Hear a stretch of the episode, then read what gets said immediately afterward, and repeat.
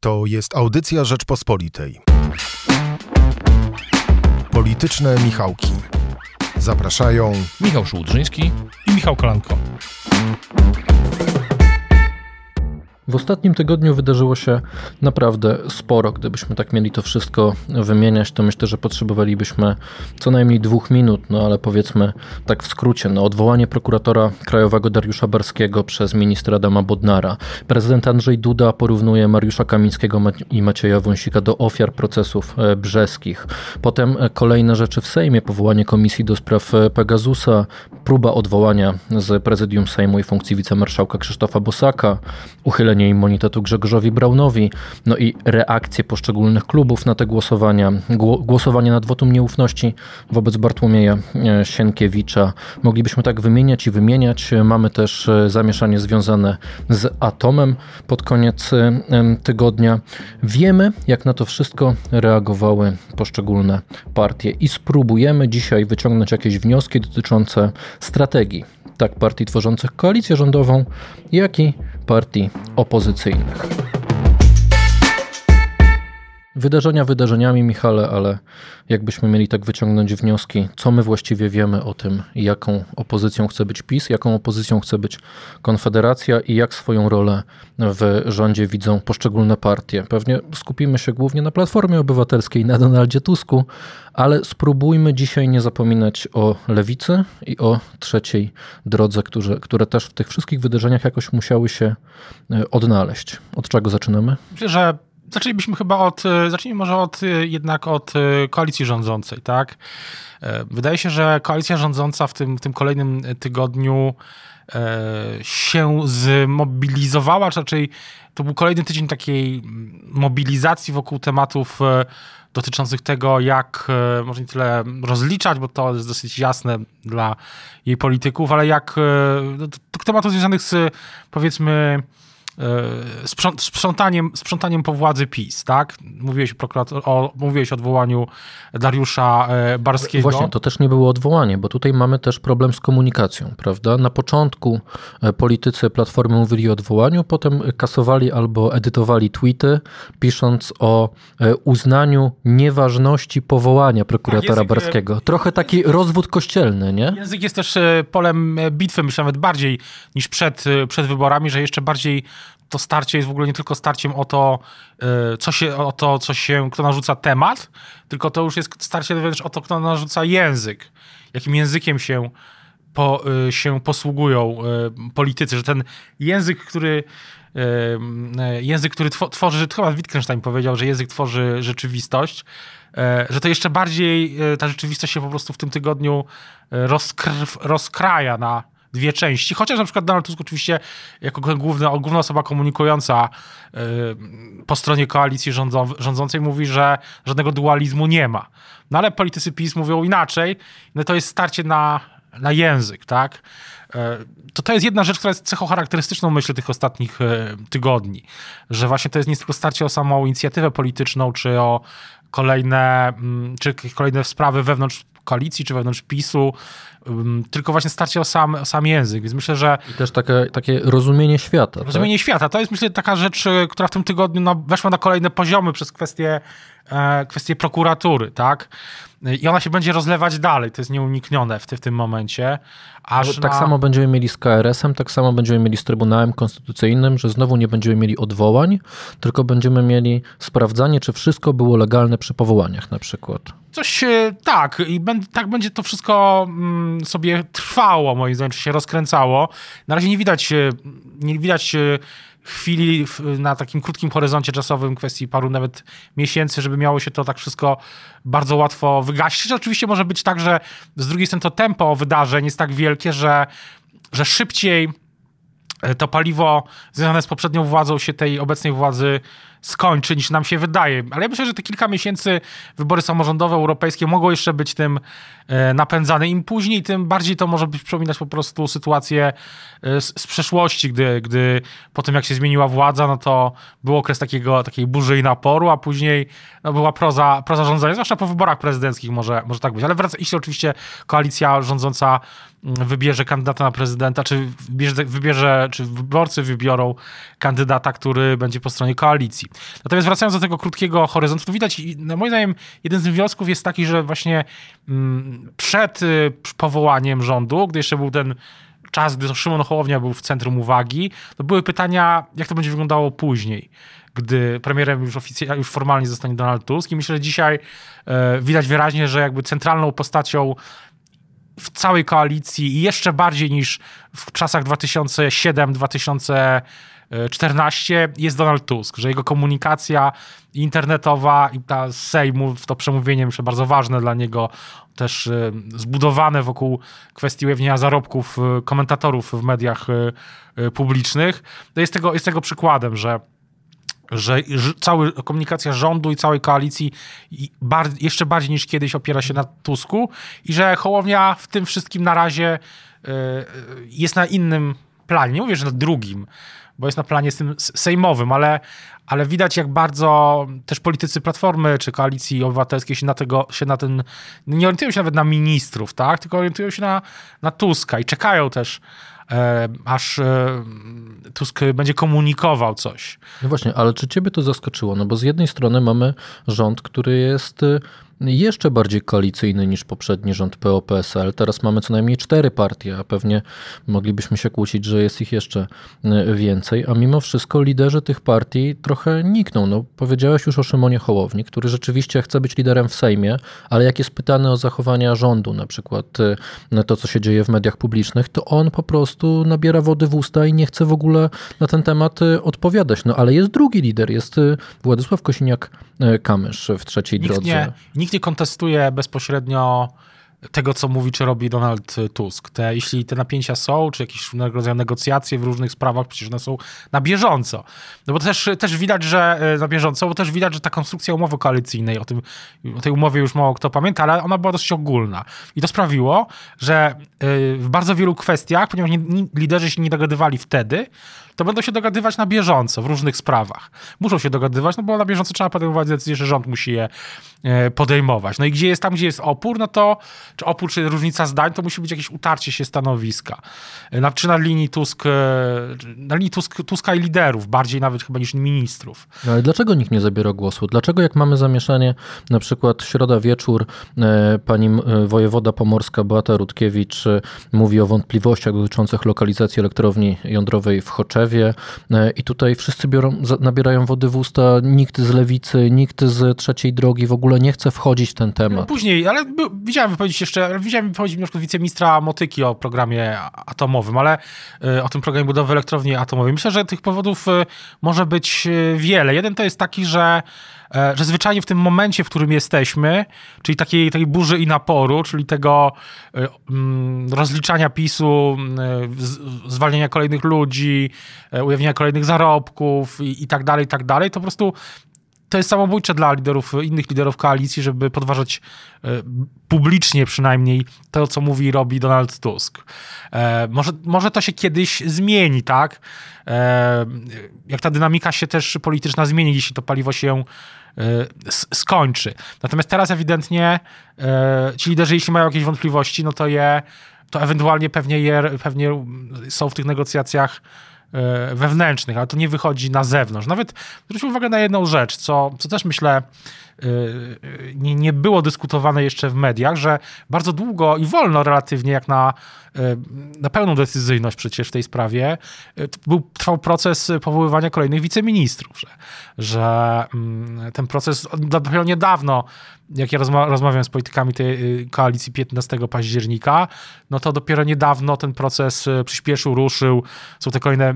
Chodzi oczywiście o, przede wszystkim o, koalicję, o wiceministrów z koalicji. Też nie było ani jednego lidera, ani drugiego, ani trzeciego, który publicznie powiedział, że to za wolno trwa, to, a wszyscy wiedzą w środku, że to, to trwa trwało za wolno i po, powstawały z tego powodu problemy, no bo e, bez powoływania nie można podejmować żadnych decyzji formalnie, tak?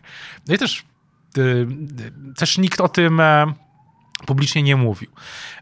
Co no więcej... Tak, ale to są starcia właśnie w samej koalicji. A czy, a czy... Że starcie nie, ale pewnie napięcie. To już, napięcie, to już tak. na, razie, na razie wiemy, że ona jest w takiej fazie, w której tych publicznie to nie jest, nie jest wszystko, czy to, co nawet jeśli były jakieś krytyczne uwagi o sposobie zmian w mediach publicznych, to one się pojawiły dużo później. Gdzieś tam teraz dopiero ten pierwszy krok tak. został to, skrytykowany. Słuchaj, to ja cię podpytam o strategię samej platformy, bo pojawiają się głosy, że my tak naprawdę nie wiemy, co Platforma chce zrobić w sprawie przywracania praworządności, jak to nazywa Donald y, Tusk. Nagle dowiadujemy się, że minister Adam Bodnar uważa y, prokuratora krajowego Dariusza Barskiego za nielegalnie powołanego i nie wiadomo dlaczego akurat tego dnia to powiedział. Wcześniej go traktował, prawda, jako no, no, normalnego partnera y, w różnych sprawach. No i rodzą się pytania, no, gdzie my na przykład mamy czy dowiedzieliśmy się, czy Platforma sama ma, czy, czy zamierza nam przedstawić jakieś kolejne kroki, które zamierza podjąć, czy nas będzie po prostu zaskakiwać co tydzień jakąś nową decyzją, co z jakimiś, nie wiem, ustawami przygotowanymi, projektami, uchwałami, cokolwiek, co będzie za miesiąc, co będzie za dwa. Dlaczego Platforma tego nie zdradza? Ma to, ale nie chce powiedzieć, czy o co chodzi? Jedno i drugie, bo na przykład, nie wiem, jeśli chodzi o media publiczne, no to jest zapowiedź, że będzie ta duża ustawa medialna. Bogdan Zdrojewski w Studiu Rzeczpospolitej w, w programie Rzecz o Polityce o tym mówił. Mówił to oczywiście o tym mówił też wcześniej publicznie i tak dalej, że Szymon Hołownia powiedział chyba w tym tygodniu właśnie, że będzie ten panel obywatelski, który pomoże taką ustawę wypracować. No ale co tak w praktyce to znaczy, to też to szczegółów jeszcze nie znamy. Są też plany rządu dotyczące, nie wiem, ustawy o związkach partnerskich, funduszu kościelnym, te oficjalne rzeczy, które rząd y, komunikuje, które też zrealizował już w tym nowym, e, w tym uchwalonym w tym tygodniu przez Sejm e, budżecie. I to jest, jakby, to jest jedna warstwa taka bardziej nazwijmy to konwencjonalna, tak? No, minister Hetman zaproponował ten program mieszkaniowy, tak? On został tam oprotestowany. To jest jeden z niewielu sytuacji, które publicznie, to była posłanka szefowa klubu Lewica, Anna Maria Żukowska, zaprotestowała, że ten program, nie nawet Platformy, tylko ogłoszony przez ministra z PSL-u, się Lewicy nie podoba. To jeden z niewielu przypadków w tej chwili, które pamiętam publicznej jakiejś takiej... A potem się dowiedzieliśmy, że nawet Donald Tusk nie słyszał o tej propozycji wcześniej. No właśnie, to jest, to jest jeszcze inna warstwa jakby osob- działań czy zapowiedzi, deklaracji, planów osob- ministrów, ministerstw, komunikacji ministerstw i koordynacji z komunikacją rządu. No jesteśmy naprawdę w nowej sytuacji, że takiej koalicji nie było. Wróciła polityka. Ale też nie ma takiej e, tej personalizacji polityki wokół Donalda Tuska też nie było tak wielkiej nigdy. Ja pamiętam, jak rozmawiałem w czasie kampanii wyborczej z politykami Platformy, no to ci, którzy byli troszeczkę dalej od Donalda Tuska, e, to oni za, czasami zastanawiali się, czy to, że ta kampania Platformy była tak spersonalizowana wokół Tuska, chociaż był w niej Rafał Trzaskowski, politycy, polityczki Platformy, no to jednak to była kampania, w zasadzie nawet kampania y, quasi-prezydencka. Także Donald Tusk, wszyscy w białych koszulach, y, E, poza Rafałem Trzaskowskim, który czasami miał inne, który miał inne kolory koszul. Koniecznie koszule podciągnięte. Tak, i, ale, ale wszystko to się opierało na tym, co mówił i deklarował Donald Tusk, tak? I teraz ta personalizacja jest ogromna tak jak mówiliśmy, to jest już rzecz, którą na pewno widać też w tym tygodniu. Co więcej, wydaje się też, że z tych wszystkich partii, które są w tej koalicji, to PSL ma największy know-how współpracy e, z, z, nie tylko koalicyjnej, no bo w koalicji było oczywiście kiedyś i SLD, e, z PSL-em zresztą, bardzo dawno temu. I było też, e, Trzecia Droga nie była nigdy w żadnej koalicji rządzącej, bo jest, Polska 2050 nigdy nie była żadnej koalicji, no bo nie rządziła wcześniej, świeżą, najświeższą, najmłodszą partią, że nawet PSL, który miał wieloletnie przecież know-how współpracy z Platformą i samym Donaldem Tuskiem, Władysław Kośniak-Kamysz też ten know-how przecież miał, też wydaje się, że to jest dla nich, e, dla, dla ludowców nowa sytuacja. Tak jest. I to są takie główne Ale...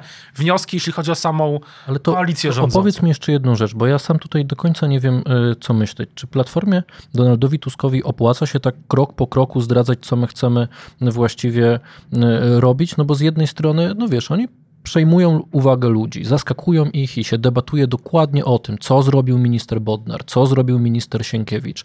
No ale widzę też zagrożenia tej sytuacji. Jak my nie wiemy, do czego oni dążą i nie wiemy, jakie będą kolejne e, kroki, no to pojawia się krytyka. Często krytyka niezasłużona, prawda? No ale jak ludzie nie wiedzą, to starają się domyślać, czy to jest dobry ruch, czy zły ruch. Myślę, że z, e, myślę, że z punktu widzenia interesów samej platformy, czy myślę, że to jest dobry ruch, no bo po pierwsze to wszystko utrzymuje tą polaryzację. I teraz widać, że jak zręcznym e, z punktu widzenia Donalda Tuska ruchem było to, że te najważniejsze ministerstwa, które są w procesie tego tej burzy i naporu, jak jeszcze raz użyję tego pięknego sformułowania, czyli kultura, sprawiedliwość też okazuje się e, i mm, znaczy przede wszystkim kultura, sprawy wewnętrzne to okazało się przy sprawie e, Wąsika i Kamińskiego, że też główne ministerstwa, służby oczywiście też są e, bezpośrednio pod kontrolą Platformy ludzi, którzy są wobec Donalda Tuska bardzo lojalni, jak profesor. Widać, że Adam Bodnar, tam mm, realizuje ten plan odbudowy praworządności, tak, że to był, a koalicjanci dostali ważne ministerstwa, no ale e, s, oczywiście też aktywa państwowe, to przecież jasne, Spół, chodzi, jeśli chodzi o spółki, odwoływanie kolejnych e, zmiany, zmiany kadrowe, że widać, że z punktu widzenia Platformy to było przemyślane. I, I, myślę, że to zaskakiwanie, o którym mówisz, też jest e, przemyślane nie tylko do, po to, żeby PiS miało, e, nie mogło się przygotowywać, czy chociaż, chociażby komunikacyjnie, bo wiadomo, że w opozycji to jest głównie jednak yy, mniej lub bardziej, ale komunikacja.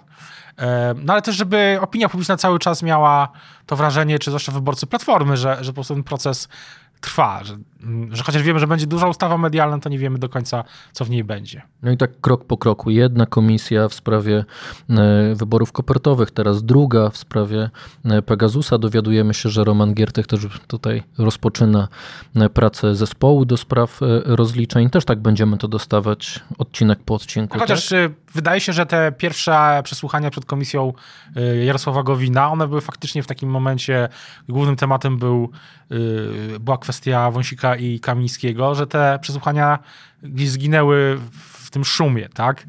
E, sam Donald Tusk wydaje się zdawać sobie sprawę z tego, że teraz ta informacja żyje krótko. On dosłownie to powiedział w środę e, w, w Sejmie, że dzisiaj jedna informacja, że informacje żyją e, krótko. To jest, myślę, ciekawa, ciekawa uwaga, która oczywiście nie była najważniejsza z tego samego przemówienia, ale ja jako osoba, która się zajmuje też w jakimś sensie tą analizą tego, jak media są, jak media, świat mediów wpływa na świat polityki i na odwrót, no to to dostrzegłem, czy odnotowałem to, co przewodniczący Platformy premier Tusk e, powiedział. Więc myślę, że e, tak jak wspominaliśmy wcześniej, no, można się zastanowić, ile to potrwa jeszcze w tej temperaturze. Ja myślę, że dostanie do wyborów zajmie jeszcze kilka ładnych tygodni, jeśli nie miesięcy, że może być tak, że dopiero, że w skrajnej wersji do wyborów, do wyborów prezydenckich, w mniej skrajnej do wyborów europejskich, czy do, czy, czy do, do wakacji, tak mówiąc oględnie. Co było najważniejszym wydarzeniem mijającego tygodnia z punktu widzenia opozycji?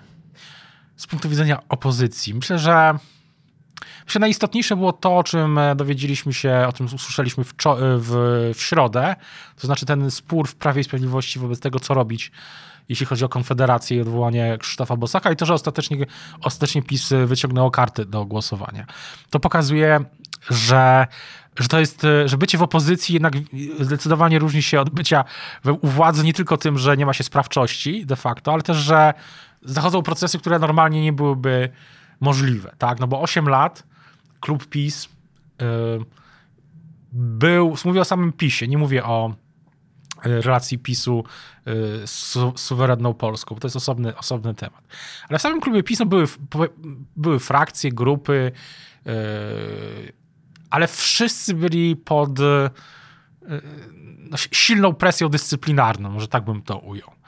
Mm, a teraz, gdy są w opozycji, to już tego, e, tego nie ma, tak? Że można zakwestionować w czasie posiedzenia klubu były, były kwestionowane rzeczy, przecież piątka, piątka dla zwierząt. zwierząt. Wcześniej mniejsze i większe rzeczy i wcześniej i później przed piątką dla zwierząt y, oczywiście też. No ale jak na przykład, nie wiem, była kwestia wyborów kopertowych, która była przecież fundamentalna mm, z punktu widzenia ustrojowego dla samej demokracji, to jedną osobą w samym środowisku, która realnie zrobiła coś y, w tej sprawie, to był Jarosław Gowin, czy osoba spoza PiSu, za to, to zapłacił Jarosław Gowin y, ogromną, ogromną cenę. I oczywiście w samym PiSie były dyskusje o tych wyborach kopertowych, ale jak prezes Kaczyński kazał, czy zdecydował o tym, żeby próbować to zrobić, no to spróbowano, tak? Natomiast teraz, gdy była decyzja o tym, żeby odwoływać Krzysztofa Bosaka, którą ja rozumiem tak, że myślę, że prezes Kaczyński po prostu nie chciał y, sytuacji, w której Krzysztof Bosak jako wicemarszałek Sejmu się może tam budować, więc lepiej było go odwołać y, rękami lewicy de facto, niż y, wzmacniać de facto Konfederację, to była dyskusja. Ale dlaczego, ostatecznie... dla, dlaczego właśnie część polityków PiSu nie chciała głosować za odwołaniem z prezydium Sejmu Krzysztofa Bosaka? Myślę, że, myślę, że to jest kwestia, myślę, że to jest kwestia być może takiej, mm, niektórzy, myślę, że te motywacje były różne. Niektórzy po prostu kwestionowali dla samego kwestionowania, żeby pokazać, że to nie jest właśnie, już nie ma takiej sytuacji jak e, kiedyś, że trzeba było głosować wszyscy razem, bo trzeba utrzymać większość, tak? E, oni myślę, że spoglądają na Konfederację, tak? To jest bardziej chyba kwestia tego, czy, czy antagonizować Konfederację, próbować ją właśnie osłabiać, e, czy, czy próbować z nią zawierać jakieś sojusze.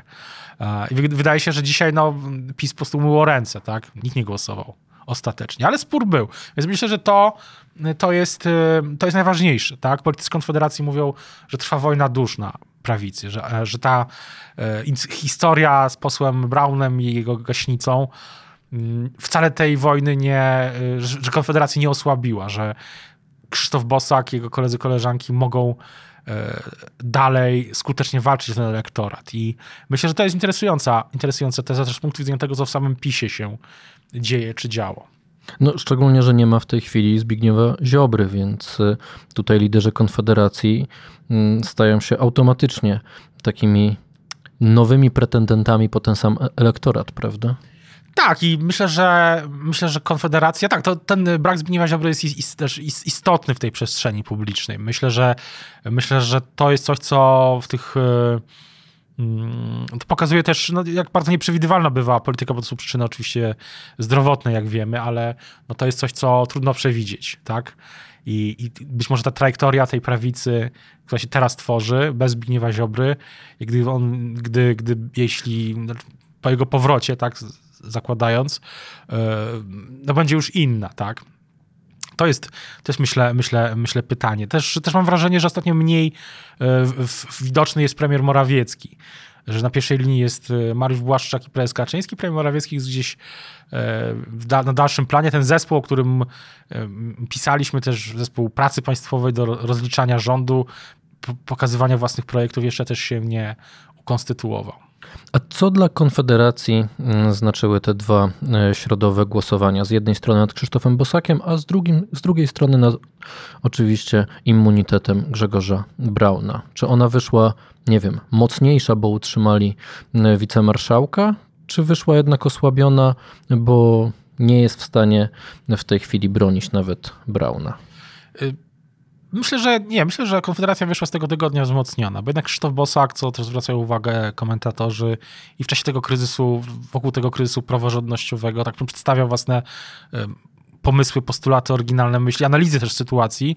E, myślę, myślę, że Bosak w ogóle jest jednym z lepszych analityków po stronie polityków, którzy przynajmniej, znaczy inaczej, którzy piszą te analizy, tak? Bo politycy e, mają różne przemyślenia, rzadko, ale nie wszyscy się nimi dzielą, tak? A Bosak akurat to robi, że przedstawia takie analizy quasi publicystyczne, co jest plusem, oczywiście też jest trochę minusem, bo politycy znaczy powinni tworzyć rzeczywistość, a nie ją komentować, ale odnotujmy, tak? Więc myślę, że Krzysztof Bosak, który został tym wicemarszałkiem, pozostał, no to jest dla Konfederacji wzmocnienie. A Grzegorz Braun będą, będą za nim tęsknić, jeśli zostanie skazany? Myślę, że nie. Myślę, myślę, myślę, że nie. E, myślę, że w tym bitwie o ten rząd dusz na prawicy, jak e, powiedziała w, w programie Rzecz o Polityce rzeczniczka Konfederacji Ewa Zajączkowska-Hernik, to e, Grzegorz Braun jest dla Konfederacji obciążeniem, a nie plusem. To może dobrze wyszło. Nie swoimi rękami, oni go nie usunęli. Tak, on dalej pozostanie. Tak, to, to też e, myślę, że im mniej się mówi o Braunie, tym lepiej dla samej Konfederacji, to oczywiste. No ale y, na razie y, wydaje się, że Konfederacja po prostu próbuje zostawić tą sprawę w tyle. Dobra, to muszę na koniec jeszcze podpytać o jedną rzecz, no bo rzeczywiście y, ta polaryzacja wydaje się rozkręcać coraz bardziej. Niektórzy nawet stawiają tezę, że główne partie, czyli PiS i PO, już przestają ją kontrolować, prawda? Że, że już dzieją się rzeczy, których nie są w stanie zastopować. Widzieliśmy na przykład, e, co się działo wokół zatrzymania Mariusza Kamińskiego i Macieja Wąsika w Pałacu e, Prezydenckim. No i realne jednak emocje prezydenta Andrzeja Dudy w niedzielę, kiedy on naprawdę y, nie udawał zdenerwowania, prawda? E, więc e, czy my idziemy na jakąś ścianę, czy to może wymknąć się już zupełnie spod kontroli politykom i może te wezwania nawet przywołanego już Krzysztofa Bosaka i w jego publicystyce, żeby jakiś reset wprowadzić, spróbować się dogadać, czy jak to nazwał Piotr Trudnowski, konklawę jakieś systemowe, zamknąć polityków, niech się dogadają. To jest coś, nad czym powinniśmy teraz już myśleć na poważnie, czy ty nie widzisz takiego zagrożenia, że ta polityka nam się rozbije o ścianę? To jest bardzo dobre pytanie. Ja powiem tak, że polaryzacja będzie w tej formie na dwóch płaszczyznach y, cały czas, jeśli niezmienna. To znaczy, no jedna będzie to płaszczyzna personalna. Póki ten układ personalny jest taki, że w Sejmie jest premier Tuski, prezes Kaczyński, no to y, może nie być zmian, ale jednocześnie ona się skończy w chwili, gdy przestanie się opłacać i Kaczyńskiemu i Tuskowi. Bo co by nie powiedzieć o. Można oczywiście zastanawiać się, w jakiej formie jest Jarosław Kaczyński, ale w, w PiSie, mimo tej, i mimo tego, tej dyskusji, o której rozmawialiśmy, tak, bo to jest oczywiście jedna rzecz, ale ten protest y, sprzed tygodnia no, cały czas pokazuje, że i to, co mówił Kaczyński, to cały czas pokazuje, że on jest jednak niekwestionowanym liderem, że może jeśli, nawet jeśli są wątpliwości co do taktyki, i są bardziej artykułowane niż były, no to nie ma e, żadnych wątpliwości, kto jest e, liderem całej formacji. Więc jedna rzecz to jest e, płaszczyzna personalna, ale druga, no to ta polaryzacja się musi opłacać.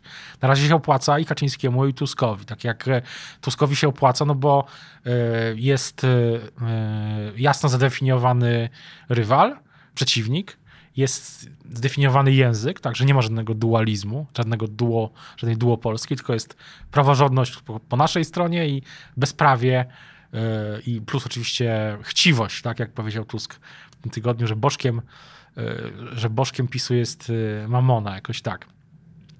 I a Kaczyńskiemu się to opłaca, no bo mobilizuje własną formację i jest, utrzymuje partię w szyku.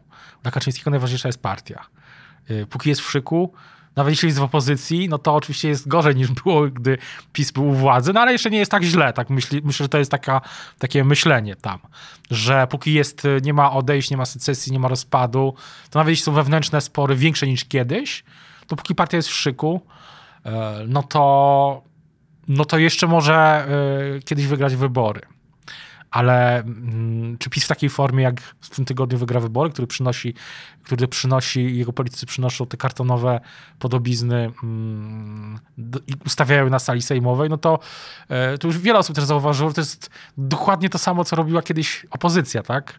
Ta obecna partia, obecna koalicja rządząca. Więc polaryzacja będzie trwała. Myślę, mm, i jeśli oczywiście się przestanie opłacać nagle, będzie jakiś taki moment, że to już... Y, że wyrośnie jakaś trzecia siła. Właśnie, tylko to musiała być już teraz nowa trzecia droga.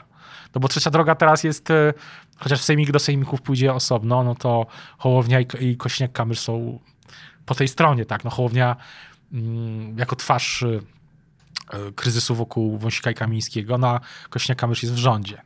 Tak jest. No dobra, wydarzyło się dużo w mijającym tygodniu, pewnie równie dużo wydarzy się w następnym. Mam wrażenie, że do wyborów prezydenckich w polskiej polityce w ogóle nie będziemy mieli takiego przestoju. Też mi się tak wydaje. Więc będzie o czym rozmawiać. Zapraszamy w takim razie Państwa za tydzień. Słuchaj więcej na stronie podcasty.rp.pl. Szukaj Rzeczpospolita Audycje w serwisach streamingowych.